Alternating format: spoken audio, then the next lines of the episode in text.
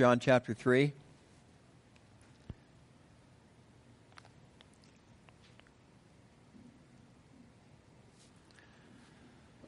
Beginning with verse 16.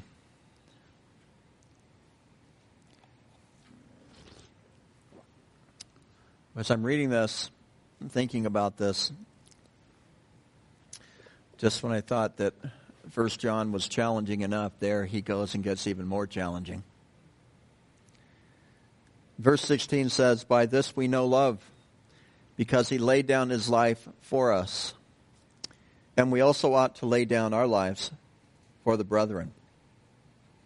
Now you could put sister in there as well, okay? But so it's talking about the family of God. "But whoever has this world's goods and sees his brother in need and shuts up his heart from him, how does the love of God abide in him? My little children, let us not love in word or in tongue, but in deed and in truth. And by this we know that we are of the truth and shall assure our hearts before him. For if our heart condemns us, God is greater than our heart and knows all things. Beloved, if our heart does not condemn us, we have confidence toward God. And whatever we ask, we receive from him, because we keep his commandments and we do those things that are pleasing in his sight. And this is his commandment, that we should believe on the name of his Son, Jesus Christ, and love one another as he gave us commandment." So, Father, we ask that you speak to our hearts in this passage. Lord, help us to identify those places that we are loving in word or tongue rather than in deed and in truth.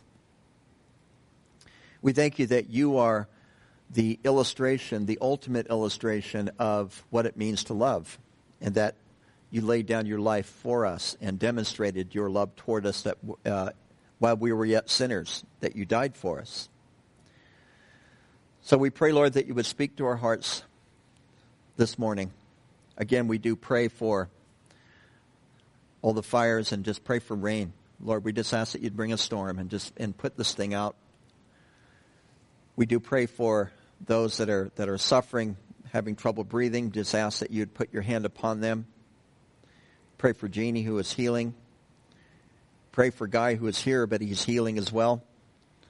And Lord, that you would just continue to be merciful and gracious to us. And we do thank you, Lord, for your great grace, not only by which you have saved us, by your great grace by which you sustain us and which you maintain us. So be with us this morning, we pray in Jesus' name. And everyone said, amen.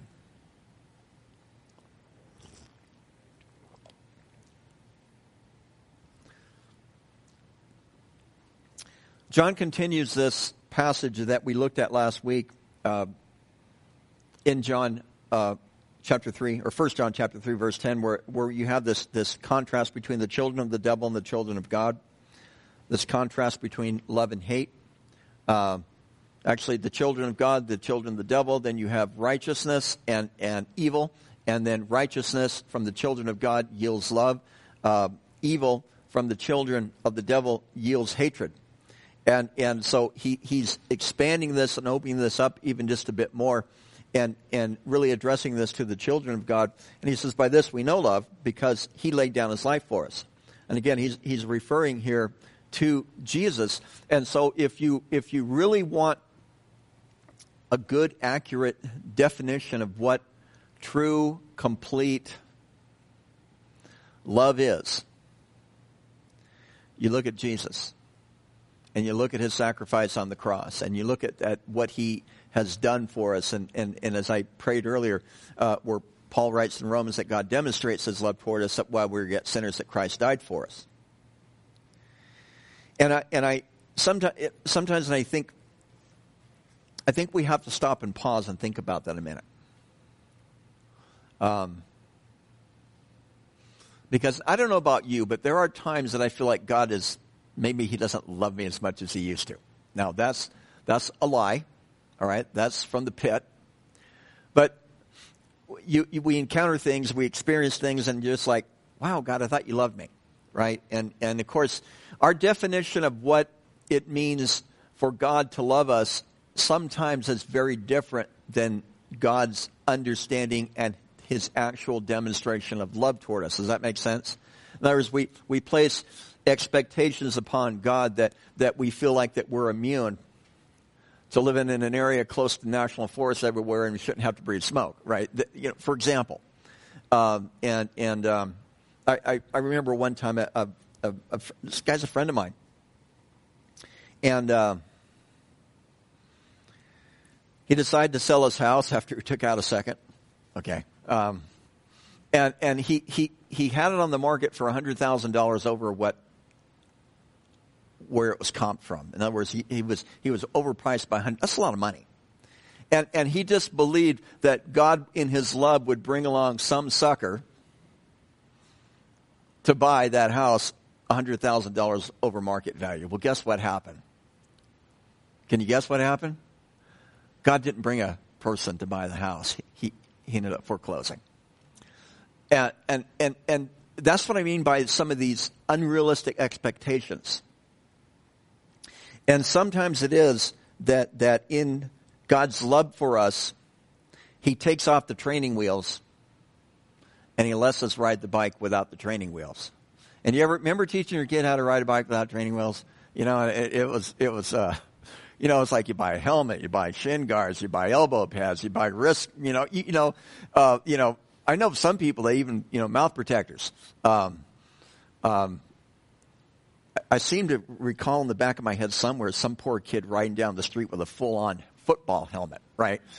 But I hated teaching my kids how to ride a bike because you know what it meant? They were going to fall and they were going to get hurt.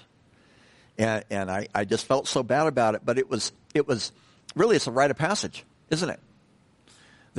This was something that they needed to learn. And the thing is, and you probably remember this, I've seen videos even of my grandkids when they first got the training wheels off and they finally got to the point where they weren't scared anymore. Then that's when they're really dangerous, right? But the joy on their face that they finally got rid of those stupid training wheels, right? And of course, just the joy of being free, the joy of taking that next step. And we don't experience that kind of joy unless God takes the training wheels off. But it's difficult. It's difficult. There's this idea of common grace. The rain falls on the just and the unjust alike, James tells us. But there's also this idea of God at times does intercede. And I'm thankful when he does, and I pray that he does. I think our prayer life should expect the miracle. I really do. I think our prayer life should expect the miracle, and we should ask for the miracle. Doesn't mean it's always going to happen. And so it also means that there are times I'm probably praying that are really not in accordance with God's will, but I'm praying my heart, right? And if I put it out there, and again, go back to the passage we looked at the beginning in 1 Kings chapter 18. 7 times Gehazi goes out, and there's not a cloud. Eventually, there's this little cloud that starts to form over the ocean. And this idea of persevering. And what I have found is when I'm really pressing into the things of that I'm desiring of God in prayer, I'm really pressing into God in prayer. Some of those impure motives, you know what I mean by impure motives, right? Some of those impure motives seem to kind of go by the wayside. Impure motives. I remember a guy talking about how he prayed that God would give him this nice car because if God gave him this nice car, he would pick up all the kids in the neighborhood and take them to church. And he knew, of course, later on, he shares that story. He was kind of trying to play less, make a deal with God, right? But as we press into the things of God and press into God in prayer, there's something about that where it's a purifying effect, I believe. Because I don't know about you, but I don't like it when my prayers are not answered.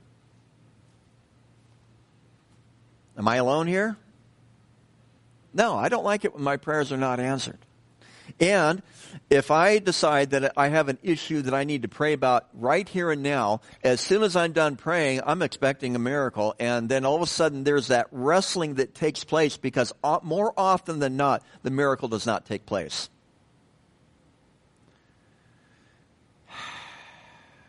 And it challenges everything I believe about God. But I know that God loves us. And the thing what I have learned, when I encounter those situations in life, or even those passages in the Bible that I don't really understand, I lean back on the things that I do understand. I go back on those things that God has declared. I go back to places like this where it says, by this we know love because he laid down his life for us. And I wish the verse had stopped there. Sometimes. Because then it says, and we also ought to lay down our lives for the brethren. This idea of laying down your life, definition here in the Greek, it talks about giving something up. It talks about setting something aside. It talks about removing something. And that's the idea of when Christ came in the flesh, he set aside his deity. Now, he was still God, but he set aside his godly privilege. Does that make sense? He set that aside. He veiled it, if you will. We see it unveiled on the Mount of Transfiguration where his glory shines so bright. But we're called to set these things aside. We're called to lay these things down. Romans 5:8 says that God demonstrated his own love toward us, that while we were yet sinners, Christ died for us. So again, here is the example, what Jesus did for us. And I had to tear into the word ought, because you know what it means? You know what it's referring to? You know what it's saying to us? It says that we're obligated. That's what it says. Because the word literally means in the Greek to be under obligation. To be under obligation to meet certain social or moral expectations. To owe someone. Or is it Paul tells Timothy, owe no one nothing except for love? Which is what he's talking about, kind of referring to the same idea here, is that we ought to lay down, we ought to be able to remove, we ought to be able to set aside, we ought to be able to give things up for the brethren. Now, I'm quick segue, and then I'm going to get back into the text. This is talking about church family. It's pretty clear here in the text. There are other texts, and I don't have in my notes, and I don't want to go chase a rabbit trail this morning, but I do want you to say that we don't want to read this and say, yes, I have to be nice to people in the church and forget everybody else. All right? That's not what this is saying. I tend to believe, and I could be wrong. Oh, my goodness, I'm going to teach you something that I could be wrong, huh? Well, never mind, I won't go there. No, I tend to believe that, yes, there is a preferential treatment for the family of God. But I also know, again, as I've said before, God demonstrates his love toward us while we're yet sinners. God so loved the world. Thank you. What does the world mean? It means everybody. And there are some groups that like to take that and twist it and turn it and try to read into what it says. The world simply means the world is referring to everyone.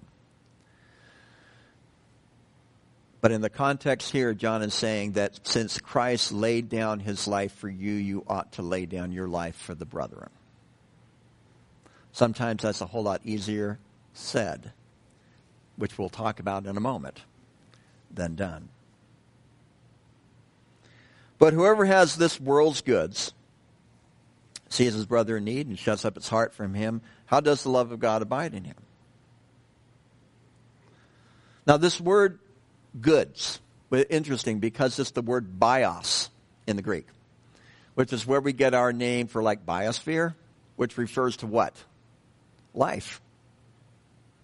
This word in the Greek, bios, is very tightly knitted together with the Greek word for life, which is zoe, which would be spelled Z-O-E. They're not really interchangeable, but they have a connection. Does that make some sense?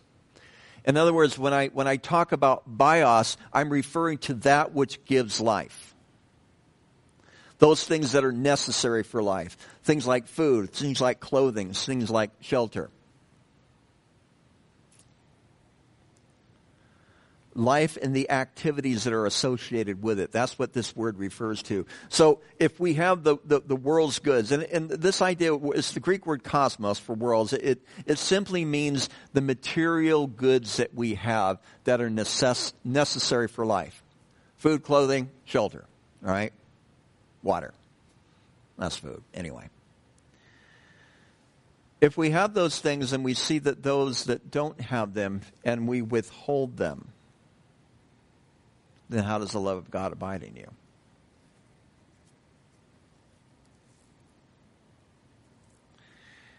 Again, this is a tough one.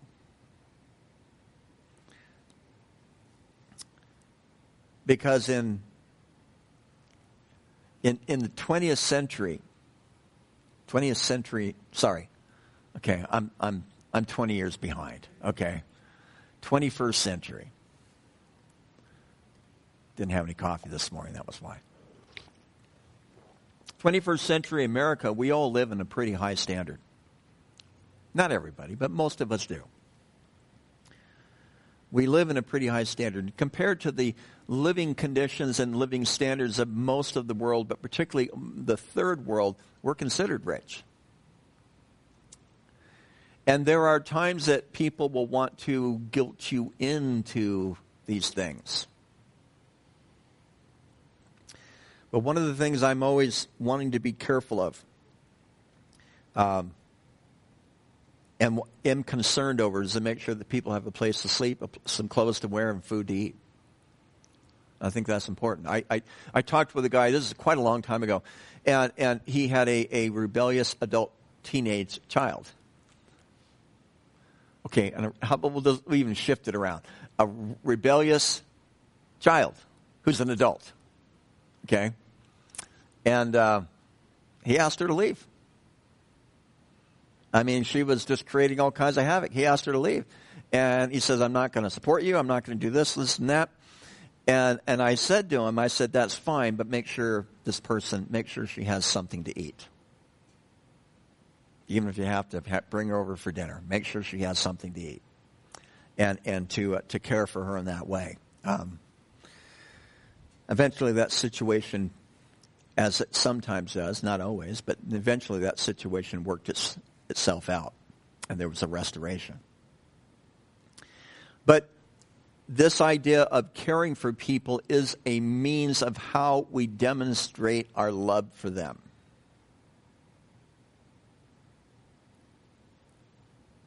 See, love is tangible. Love has a substance to it. And again, I think often it is that when we think about love, we think about this emotional love, or this romantic love. This is not the type of love that is described here in the Bible. It's with the word agape, which is one way to pronounce it. But anyway, it's this unconditional love whereby that we demonstrate that the love of God, the agape of God, dwells in us by how we deal with other people. Which is very, very, very hard at times. I did benevolence ministry, particularly we do it here when the need comes up. I was doing it almost on a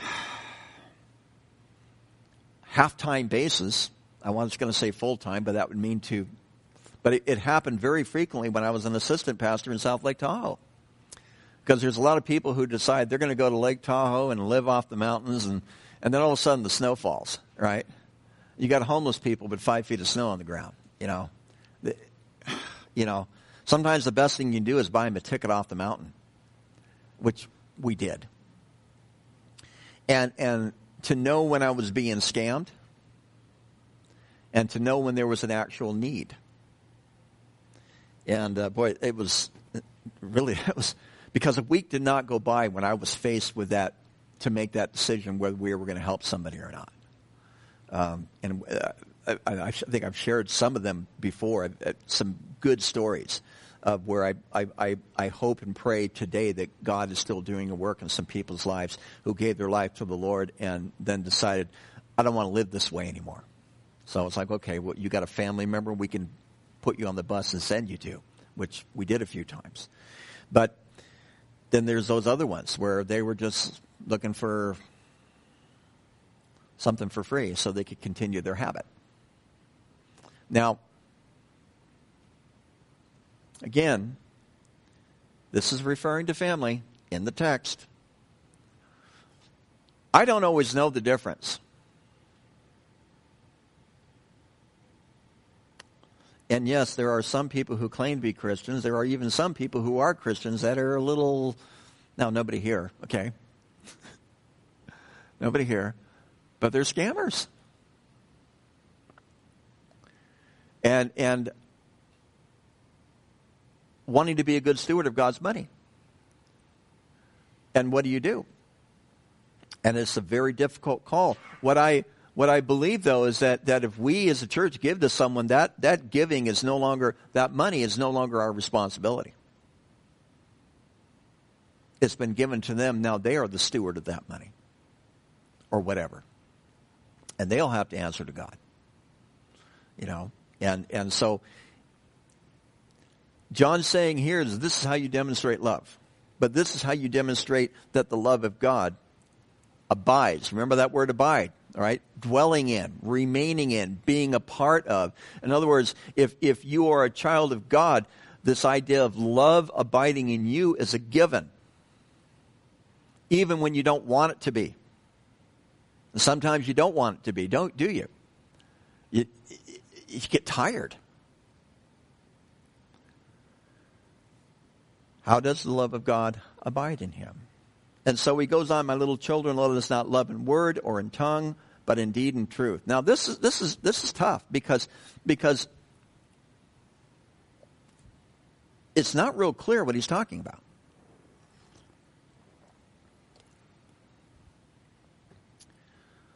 Word or tongue, message or speech, right?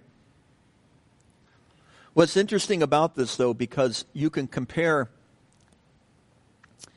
here where it talks about word and deed. Those are two contrasts. Tongue and truth are two contrasts. And so, have you ever met people that... I hate this term, but I'm going to use it because I'm sure you've heard it. They talk a good religion. Few of you have. They talk a good religion, but they don't really live it. There's a lot of words, but there's not a whole lot of deed. And I make people mad at times, believe it or not. Especially when I start hearing the war stories. Especially people my age, because, back during the Jesus movement, which, that's great, that's wonderful. You know, all the things that God did through you when you were, on fire for Jesus, right? Ever heard those? I've heard a lot of that. And it's great and it's wonderful, but how does that inform your Christian life today? What you did 40 years ago, that's great and it's wonderful, and, you'll stand before God. God's going to say, well done. But he's also going to ask you about what you did today. So are we living our faith, the faith of love, this expression of love that we have because we have been given so much love by God? Therefore, we become like this conduit where the love of God flows through us. Does that make sense? We become this conduit, and are we just giving lip service to it? Or are we really doing the work to meet the needs of others, even if it's sacrificial. Because, you know, you can come here and fool everybody, you know, and talk up the good religion, you know.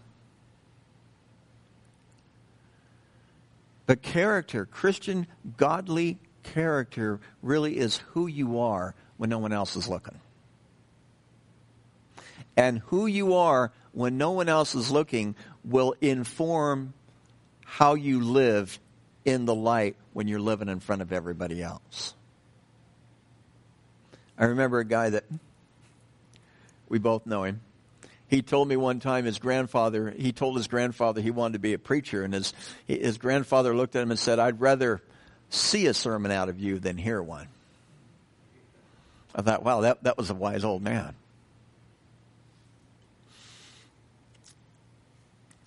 Word and deed, there's a contrast. Tongue and truth. Tongue can be the opposite of love and truth. In other words, we can love through insincere motives. I've known people that saw the church as their a resource. I was going to say something real sarcastic, but I forgot even what it was. Anyway, but as a resource to be able to get their honey-do list done. So they would talk it up, right? They would speak. They would love in tongue, but there was an insincere motive. Hey, can you do this? Can you do that? And so not only do we have to be careful that we don't slip into this ourselves, but we have to be careful that we don't become victimized by those who would rather love you in tongue and in word rather than in deed and in truth. So, the insincere love, the mixed motives, and again, this goes back to what I said earlier about prayer. I think sometimes that we really have to press in prayer toward things, because all of us have some form of mixed motives. We do. It's who we are. You know, and so to press into to God, to press in His presence, to press in prayer, to allow the light and the flame of His truth. And Revelation describes Him with flames of fire, right? He sees those things. He sees through them, which really goes in really to the next passage that we're about to look at. And by this we know, verse 19, that we are of the truth, and we assure our hearts before Him. For if our heart condemns us, God is greater than our heart and knows all things. Beloved, if our heart does not condemn us, we have confidence toward God. So if you thought that verse 18 could be kind of difficult to interpret, now we just got it just gets worse or harder, and really to really think about, God, what are you saying here?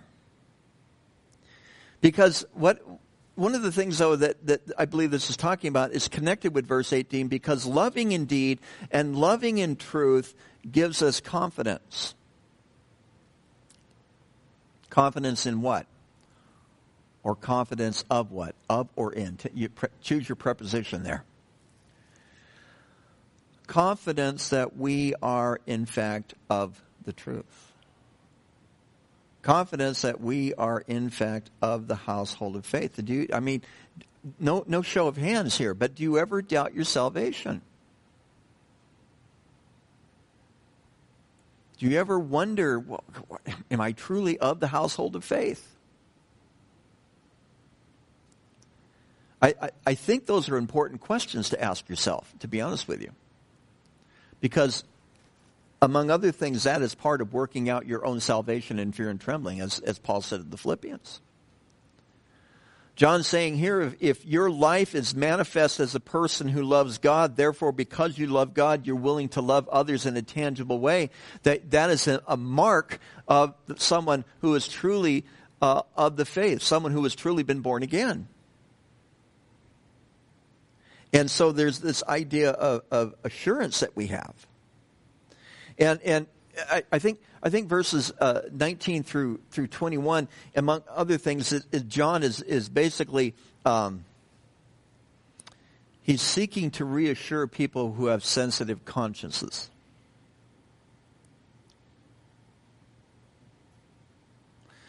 And I think God's desire is that we don't necessarily live before Him in this trembling form of anxiety, but in a sense of a settled, peaceful confidence. I think that's what John is talking about here. Because if we are truly honest, we don't always love in deed and truth, now do we? Yikes. You know, and you just wish at times you could go back in time. Back an hour,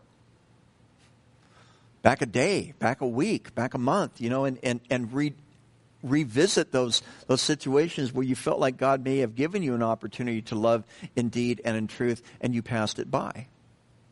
You gave it lip service, tongue, rather than a tangible act of love. That was almost a disaster. Okay. Some of you caught that, didn't you? Like, whoops. Okay.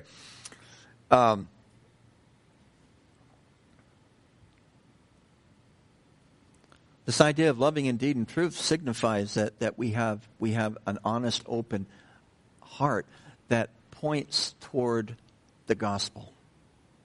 That points toward the gospel. What do I mean by that? I think this is, to me, the meat of this whole passage. What is the gospel?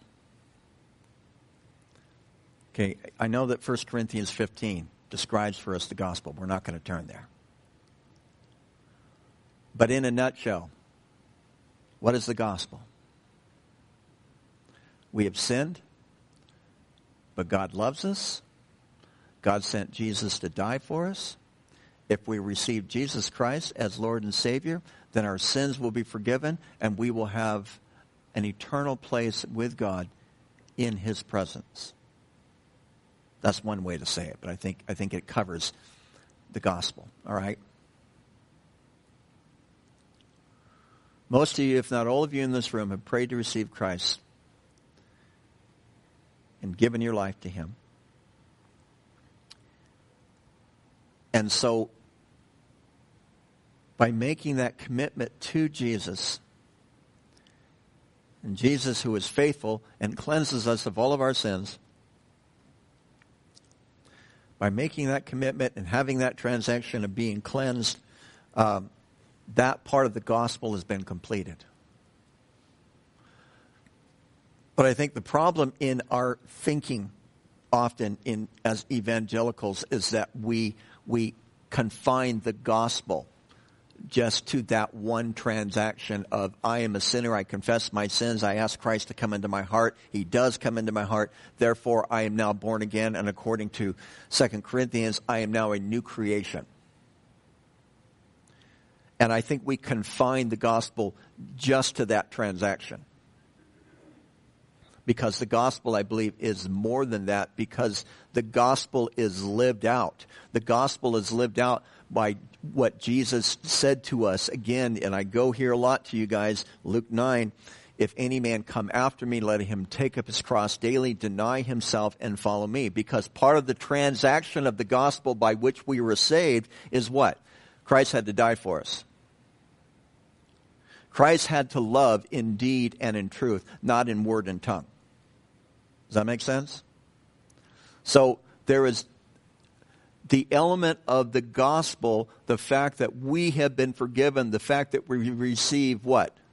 What? Grace, grace. We receive God's unmerited favor.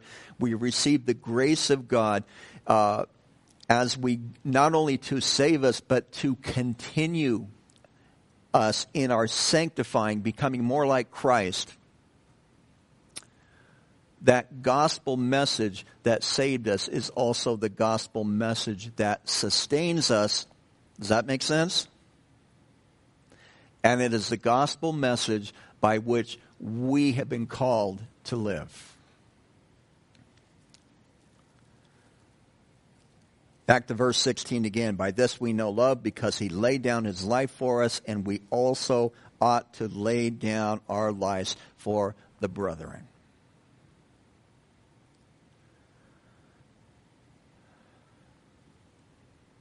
The act of love in deed and truth by which we were saved is still the act of love of deed and truth that we are called to live in.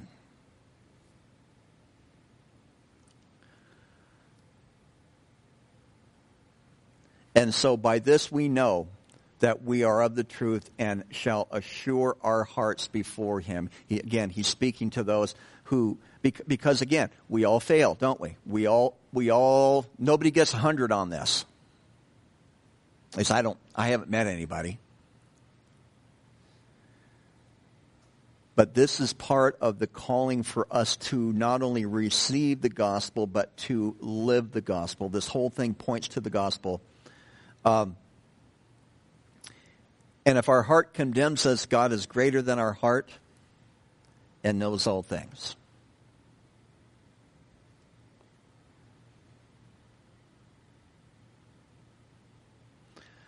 I read so many opinions on this verse, I didn't like hardly any of them. Maybe I'm wrong, okay? But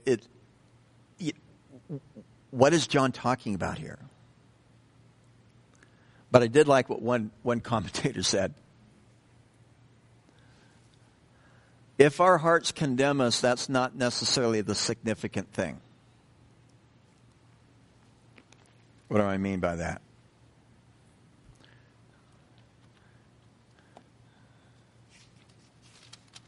I'll let you think about that a second. Some of you are starting to squirm. I can see it. I'm like, what in the world are you talking about? Notice I said not necessarily. There is such a thing as a conviction of the heart, is there not? Okay? So I know some of you are trying to run around this already. I can see the wheels turning in your heads.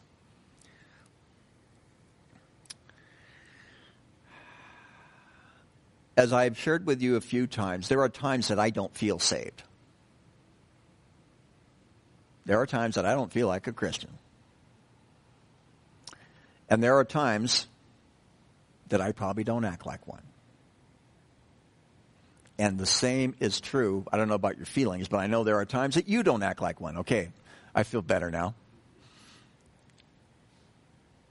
And so then when I think about those times, that I had failed, my heart condemns me. If you confess your sins, he's faithful and just to forgive us of our sins and what? Cleanse us from all unrighteousness. So I do that. And then I still feel condemned. You ever been there? Don't worry, you will. I've been there. I feel like at times I live there. It's like I can never get past my own sin, even after it's been confessed. And that's why I'm saying that whether my heart condemns me or not, that's not necessarily the significant thing. I do what I can to maintain my right relationship with God in confession of my sin. And I hope you guys confess your sins every day. Some of you probably need to do it more than once a day. I'm kidding.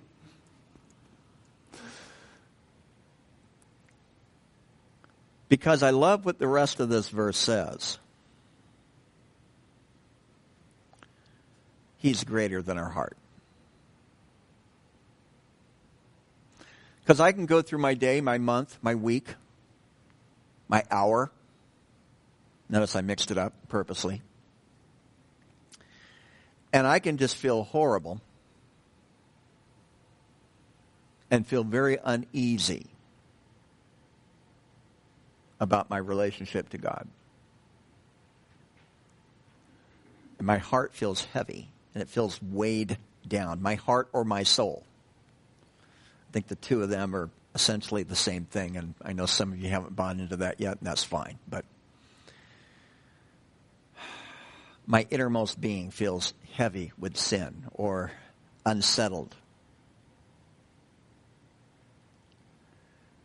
And then you go through all the what ifs of life. If I had only done this, what if I had done that? You ever do this? Of course you do. Some of you more than others. God is greater than all that. He knows all things. He knows your struggles. He knows the difficulties that you deal with. He knows the inconsistencies that you have, both externally and also internally. He knows you. Oh, no. And he loves you anyway. See, this is all about confidence. He knows you. He knows your inconsistency. I want to use some other terms, but I'm trying to be nice here. He knows what you're about, okay? And he loves you anyway.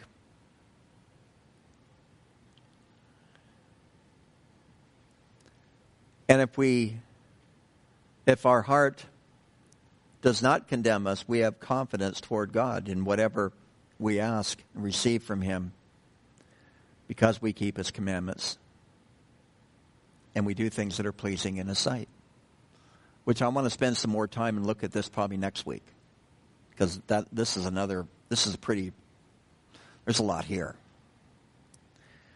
But I want to end this with this idea that if your heart condemns you, God is greater than your heart. What I love is in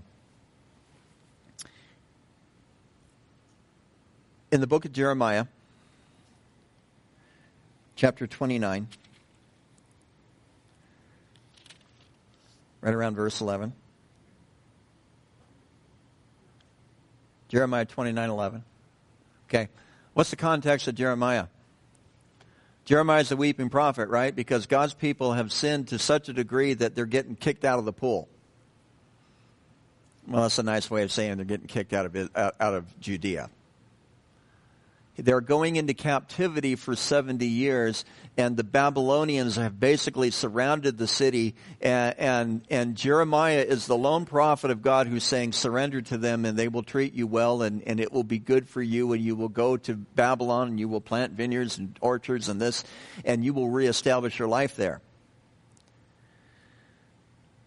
And all the false prophets were saying, no, God's going to conquer them, God's going to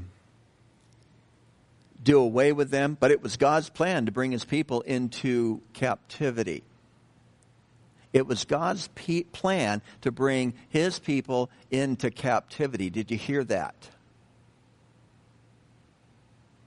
Well, John, I'm going to let you wrestle with, because I'm sure most of you are familiar with this. But that's a difficult concept to wrap your head around. But even in the mix of all of this going on, where God is saying, yeah, you're going to go into captivity. Verse 10, for thus says the Lord, after 70 years are completed at Babylon, I will visit you and perform my good word toward you and cause you to return to this place. When there is the judgment of God, there is always the hope of restoration. There is always the hope of restoration. And then he goes on and he says to them in verse 11, for I know the thoughts that I think toward you, says the Lord, thoughts of peace and not of evil, to give you a future and a hope.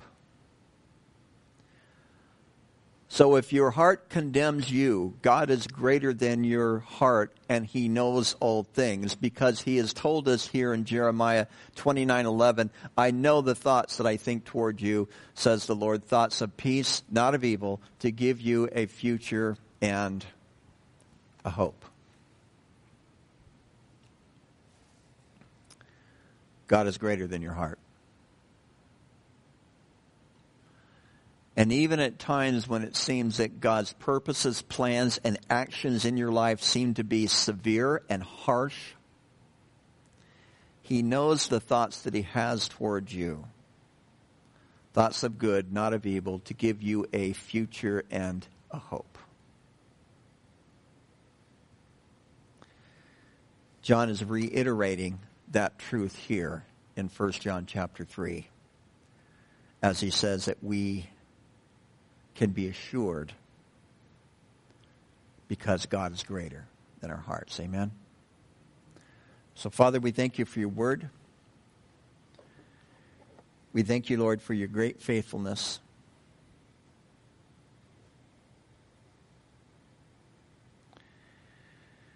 We thank you, Lord, that you have these thoughts toward us.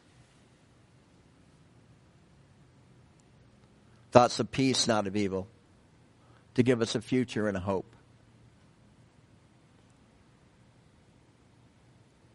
We know that that which you promised, that which you have declared, you will fulfill. And so, Lord, we claim this morning.